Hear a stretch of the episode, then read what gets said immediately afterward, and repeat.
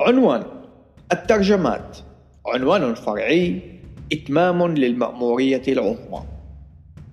حين وجه يسوع المسيح المأمورية العظمى إلى تلاميذه قال لهم، اقتباس: اذهبوا وتلمذوا جميع الأمم وعمدوهم باسم الآب والابن والروح القدس. نهاية الاقتباس. متى 28:19. وهذه المأمورية كانت قد قدمت لهم الحافز للعمل على ترجمة البشارة السارة في وقت مبكر جدا إلى لغات الأقوام المختلفين الذين تم إرسال البعثات التبشيرية إليهم. إن أسفار العهد الجديد قد كتبت بالأصل باستخدام اللغة اليونانية التي كانت اللغة السائدة في ذلك العصر، ولكن هذه الأسفار كانت قد ترجمت إلى اللاتينية، السريانية، والقبطية، بالإضافة إلى عدد آخر من اللغات المنتشرة. أما في يومنا راهن، فإن العهد الجديد متوفر بلغات يبلغ عددها 1240 لغة، وهذا رقم مبني على إحصاءات جمعية الكتاب المقدس المتحدة، وهذا يجعل من الكتاب المقدس أكثر الكتب ترجمة في التاريخ. يوجد فلسفتين رئيسيتين متبعتين في الترجمة. الأولى تعرف باسم المعادل التقليدي، أي الترجمة الحرفية، والمترجم الذي يتبنى هذه الفلسفة يؤمن بأن الترجمة الجيدة يجب أن تكون ترجمة حرفية، أي كل كلمة بكلمة مكافئة لها، وذلك مع الحفاظ على الترتيب القواعدي السليم للغة التي يتم الترجمة إليها. في اللغة الإنجليزية نجد مجموعة من الترجمات التي تعتمد هذه الفلسفة، مثل الترجمة الأمريكية التقليدية الجديدة للكتاب المقدس New American Standard Bible، النسخة الإنجليزية التقليدية English Standard Version، ونسخة الملك جيمس King James Version. وفي اللغة العربية فإن ترجمة البستاني فان دايك تستخدم هذا الأسلوب، وكذلك الترجمة اليسوعية.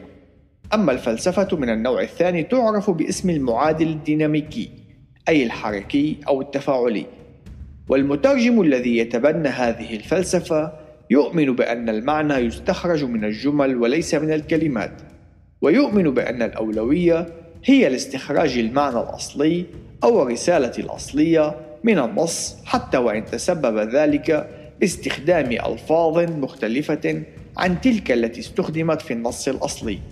ومن بين الترجمات الإنجليزية التي تعتمد هذه الفلسفة هي ترجمة الحياة الجديدة New Living Translation، ويكافئها في اللغة العربية ترجمة كتاب الحياة والترجمة العربية المبسطة.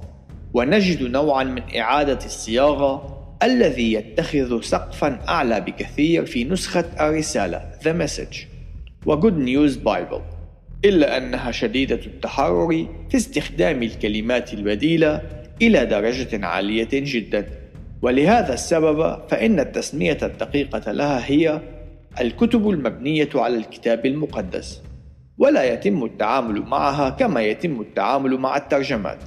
إن أي ترجمة من الترجمات المتوفرة لا يمكن أن يتم وسمها بأنها تتبع إحدى هذه المدارس أو الفلسفات بشكل متشدد أو صرف، وذلك يرجع إلى وجود بعض العناصر من اللغة اليونانية أو اللغة العبرية، والتي من غير الممكن أن يتم ترجمتها بشكل بسيط إلى اللغات الأخرى، سواء كانت الإنجليزية أو العربية أو سواها. وفي حال تمت الترجمة الحرفية لها فإنها ستظهر مبهمة أو غير مفهومة، وهذا الأمر قد يرجع في بعض الأحيان إلى عدم وجود كلمة مكافئة في اللغة التي يتم الترجمة إليها.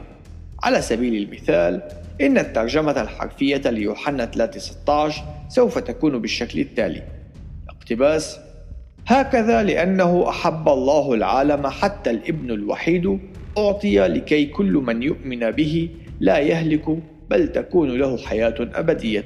نهاية الاقتباس. في حين أن الترجمة العربية من نسخة البستاني فان دايك وكذلك ترجمة كتاب الحياة هي بالشكل التالي، اقتباس: لأنه هكذا أحب الله العالم حتى بذل ابنه الوحيد لكي لا يهلك كل من يؤمن به بل تكون له الحياة الأبدية. نهاية الاقتباس. إن هذه الترجمة هي حرفية بشكل واف، إلا أنها في الوقت عينه تضيف كلمات وتعدل في الصياغة حتى تكون صحيحة من الناحية القواعدية. ونجد أن الترجمة العربية المبسطة تذهب إلى ما هو أبعد من ذلك، فتأتي بالشكل التالي: اقتباس: فقد أحب الله العالم كثيرا حتى إنه قدم ابنه الوحيد لكي لا يهلك كل من يؤمن به بل تكون له الحياة الأبدية. نهاية الاقتباس.